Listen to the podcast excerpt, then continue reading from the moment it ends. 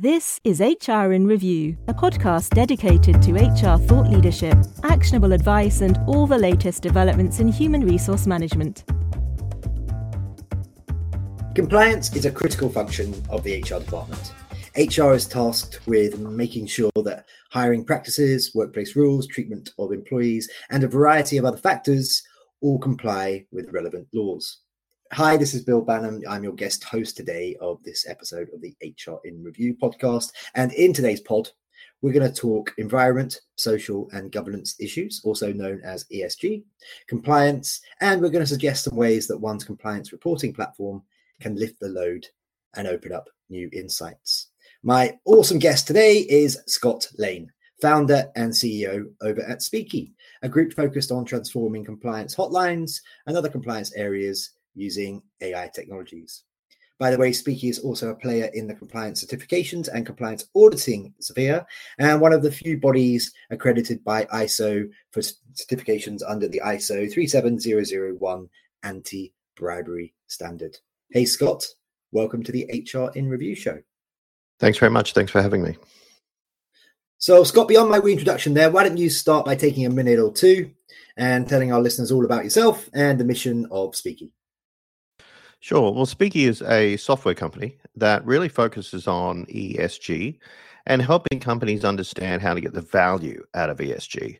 We started out a few years ago looking at the governance aspects of ESG and have very quickly expanded our services into covering a lot of the social elements and also now expanding into environmental.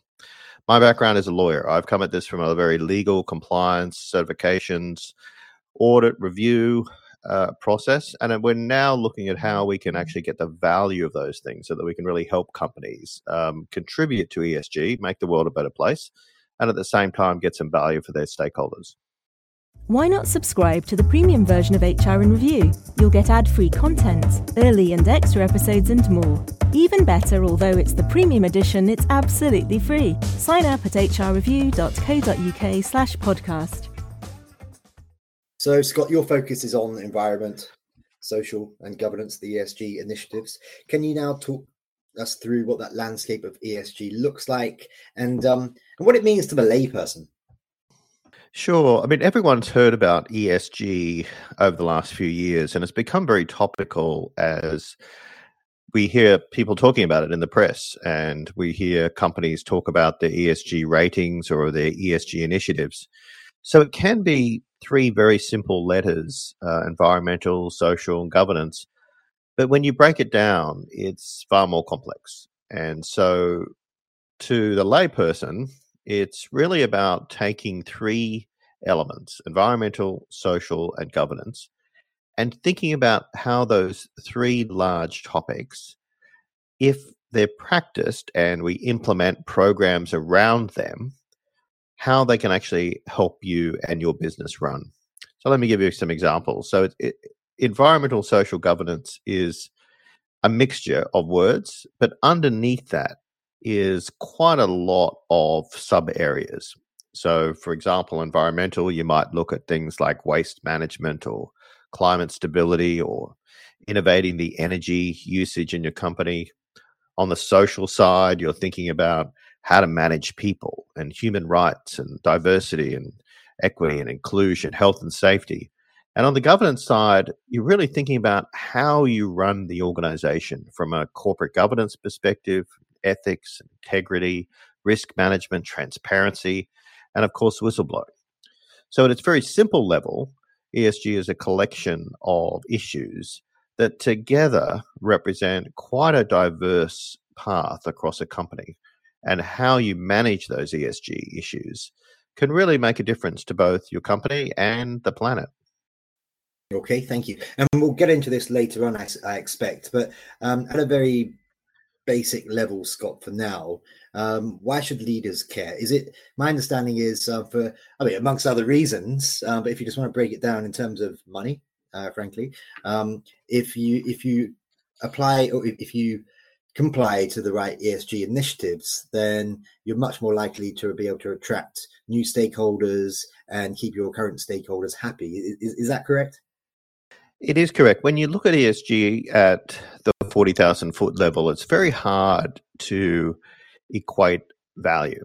Uh, there has been some value at a high level ESG perspective because where ESG started, which was finance companies and investors saying they wanted companies that they invest in to have a focus on their environmental standards. And so companies that wanted to attract investment really focused on how do they make themselves more attractive to these investors. And so the whole ESG concept kind of came about.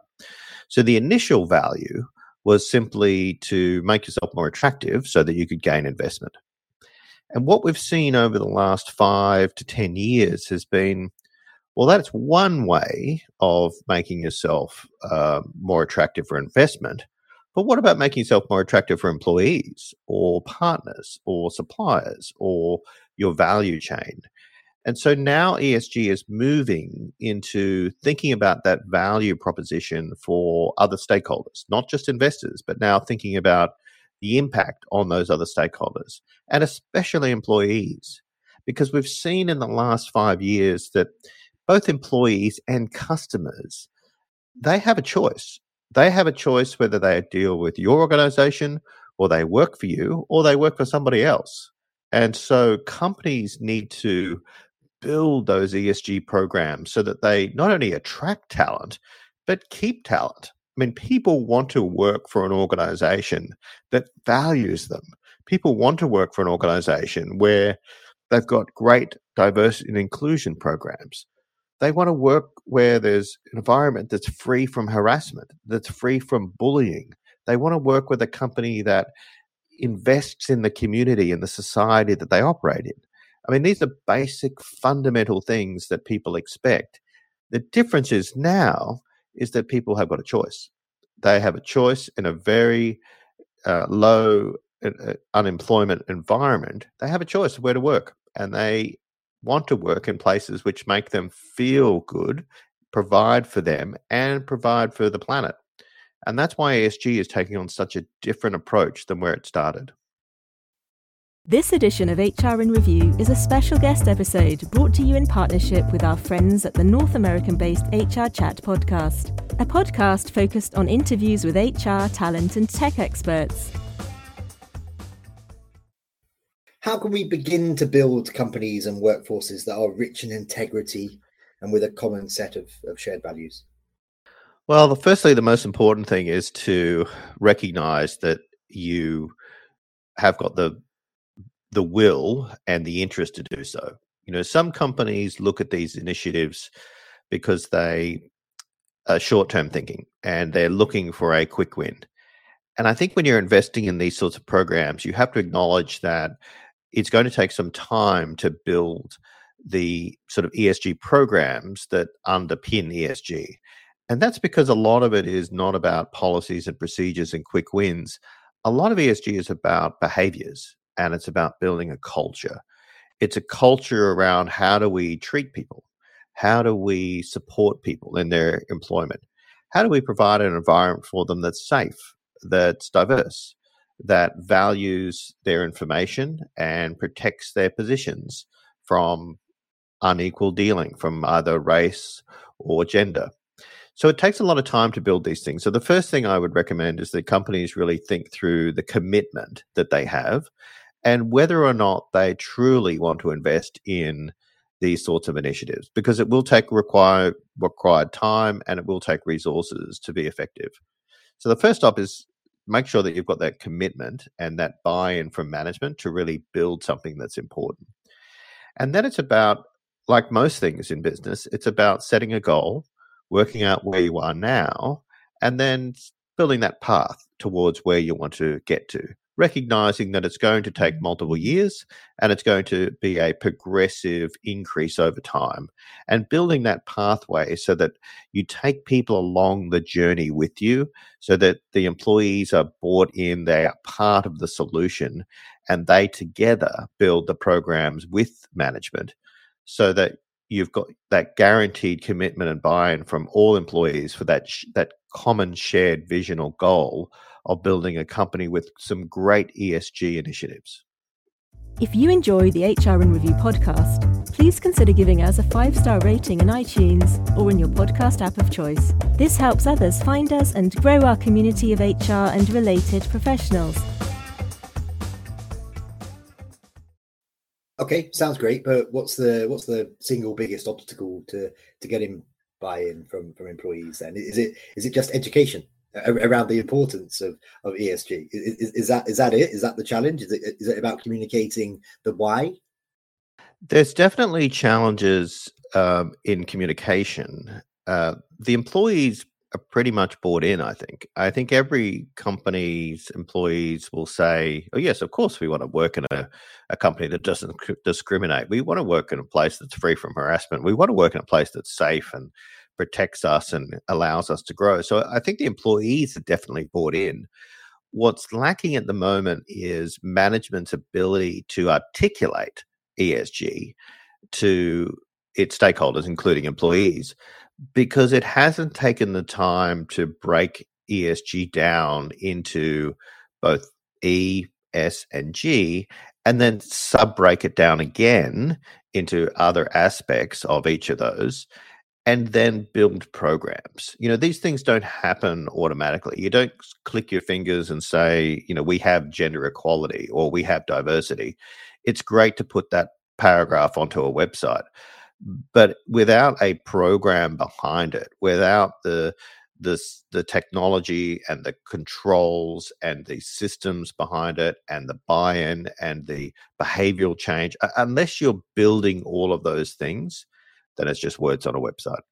So the biggest obstacle is companies recognizing that it's not about putting words on a website, it's about affecting behavioral change in the organization.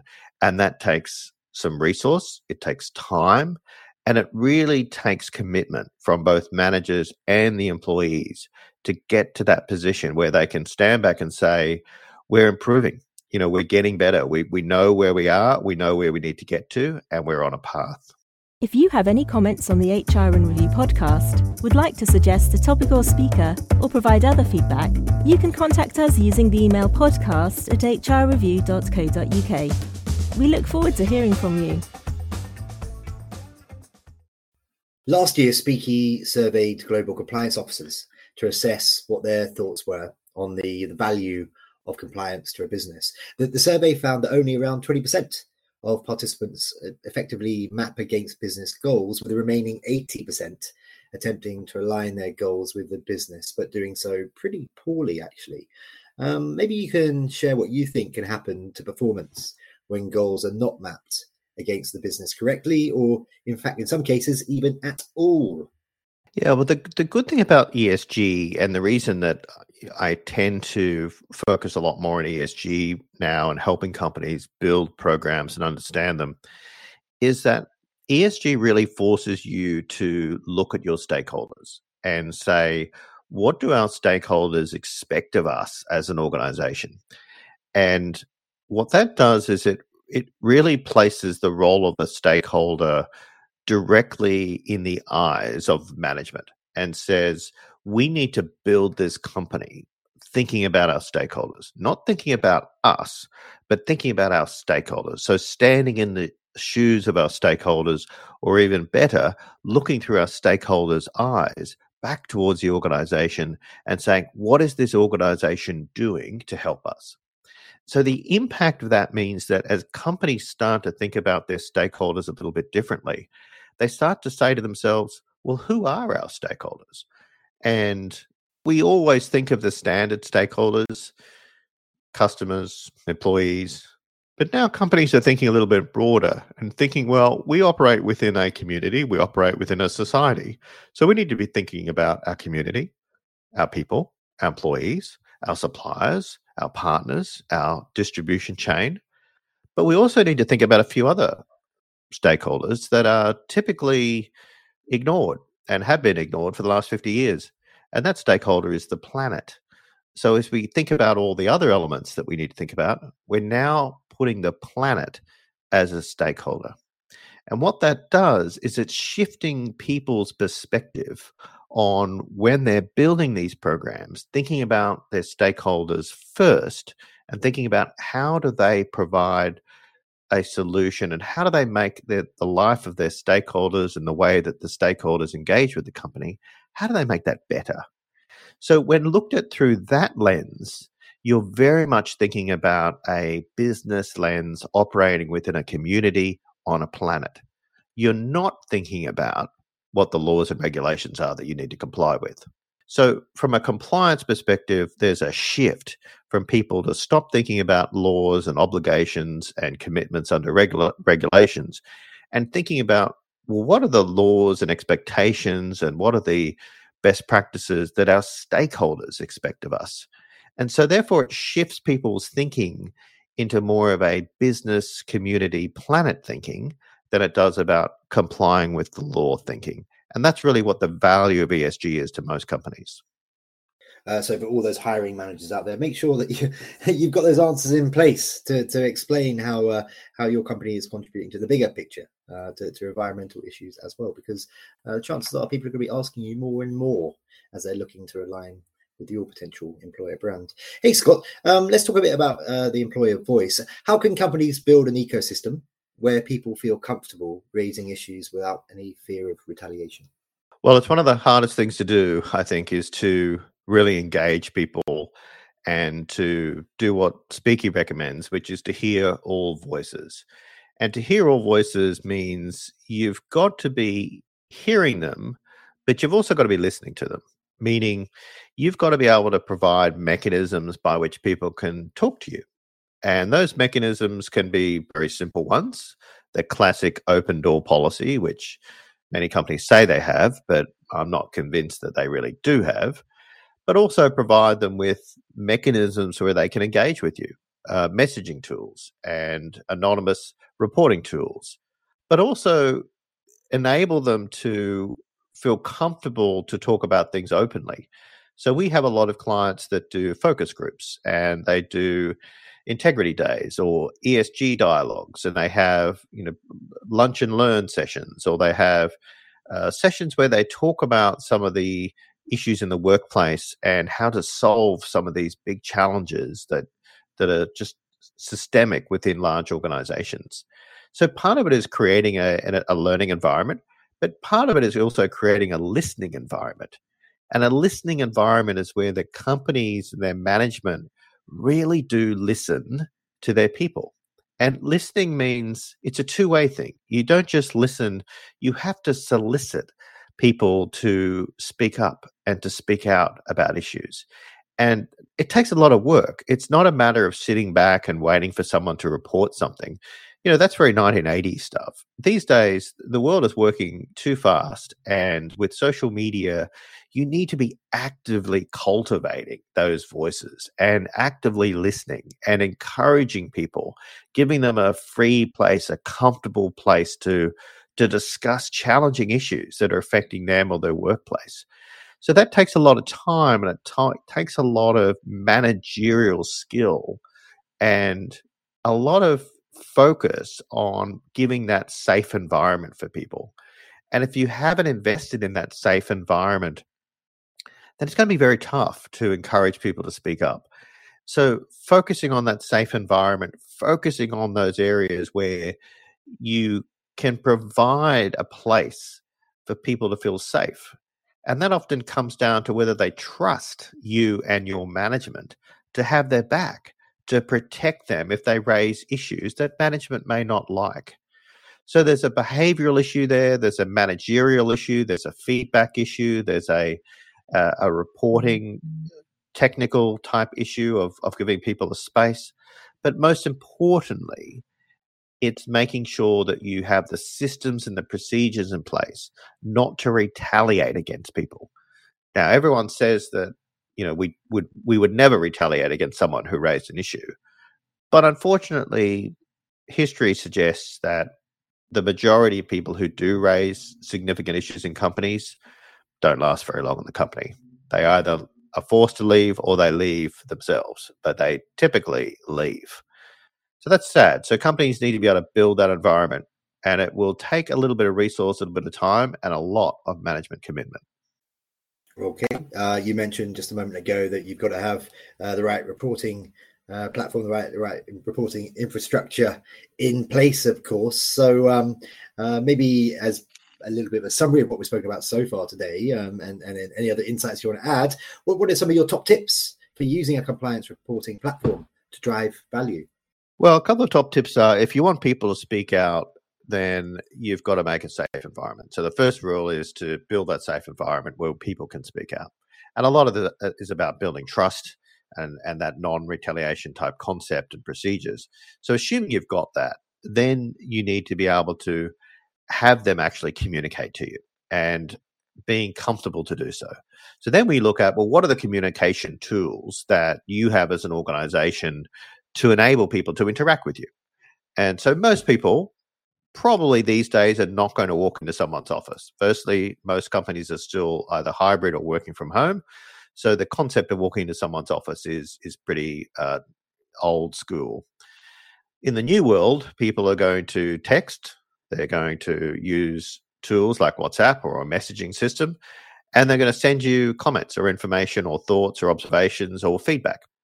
So, providing them with the tools in order to do that in a way that's safe, in a way that's potentially anonymous for those that wish to remain anonymous, and giving a tool that not only allows them to report in one language, but multiple languages. People should be able to report in their local language. So if they're overseas or away from their home country, they should be able to report in their local language. And you as an organization needs to work out how to deal with that.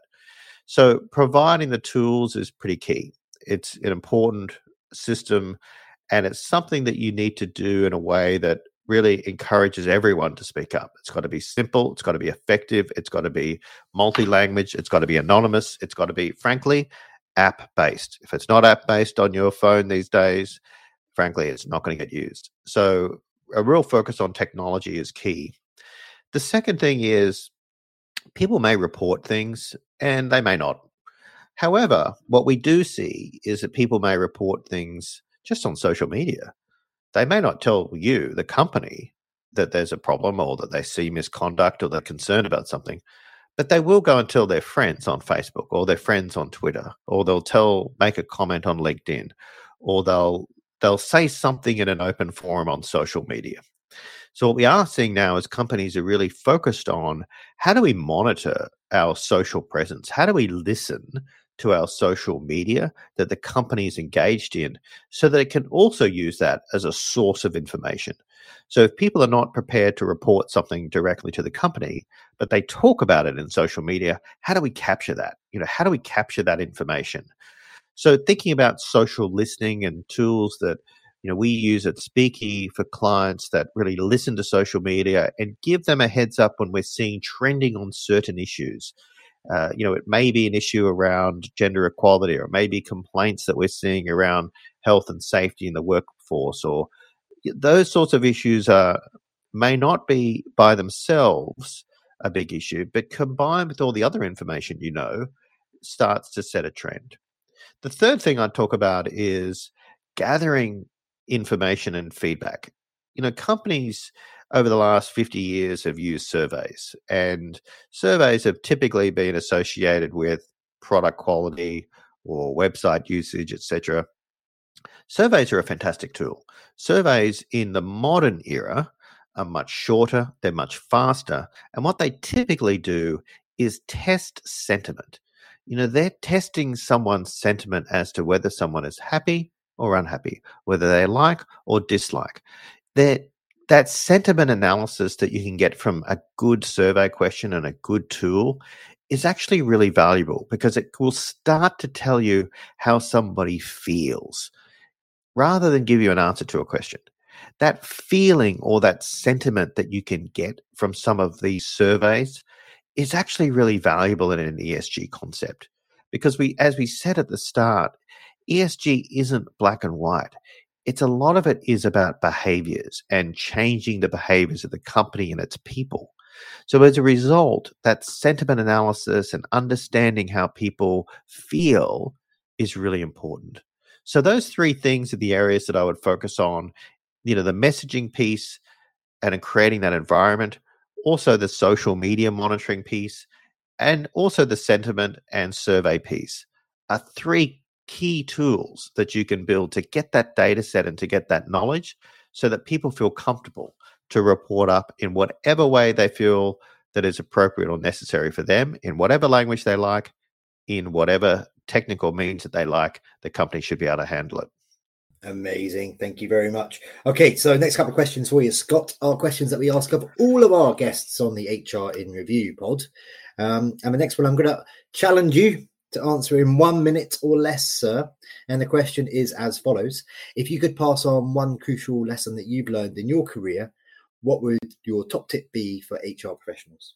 Well, my top tip for HR professionals is the same as my top tip for any professional, which is to get on with it. And what that means is these things are not going to go away. They're only going to get more complex. The sooner that you start it, the better. The sooner that you start on that journey, the better.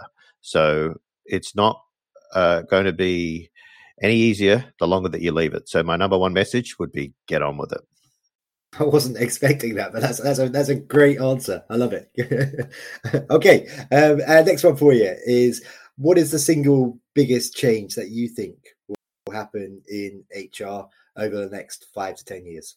The biggest change that I think is the expectations of our employees. I think they're going to require us as managers to provide, frankly, all the things that we've talked about around ESG. They expect us to provide a safe environment. They expect us to protect them. They expect us to run an organization that, that is diverse, that has solid, equitable principles.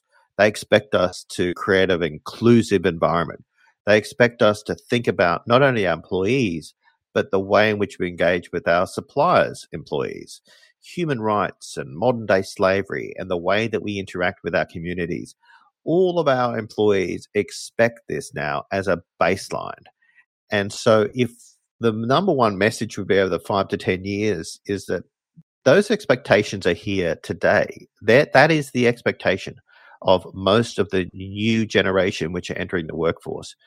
So as as leaders, we we better recognize that quickly and we better move ahead with some of these S in ESG initiatives because that is going to define a successful organization in the next 5 to 10 years.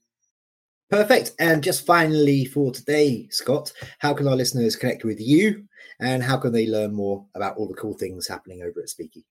Well, the best way to connect with us is firstly through our website or through social media. So, speeki.com includes a very detailed organization uh, structure and it talks all about the initiatives that we have and some of the products we have. And of course, anyone in my team or myself are very happy to chat people through how to kick off ESG initiatives, how to think about social, and how to build an environment that is very clear for your stakeholders that you're an inclusive environment where people can speak up. We encourage it. We like it. We love the feedback. We hear all voices. And together we can actually build a better business. So, speeki.com or follow us on LinkedIn is the best way to get in touch. Awesome. Well, that just leaves me to say for today, Scott Lane, thank you very much for being my guest on this episode of the HR in Review show. Thanks very much, Bill. Thanks for having us.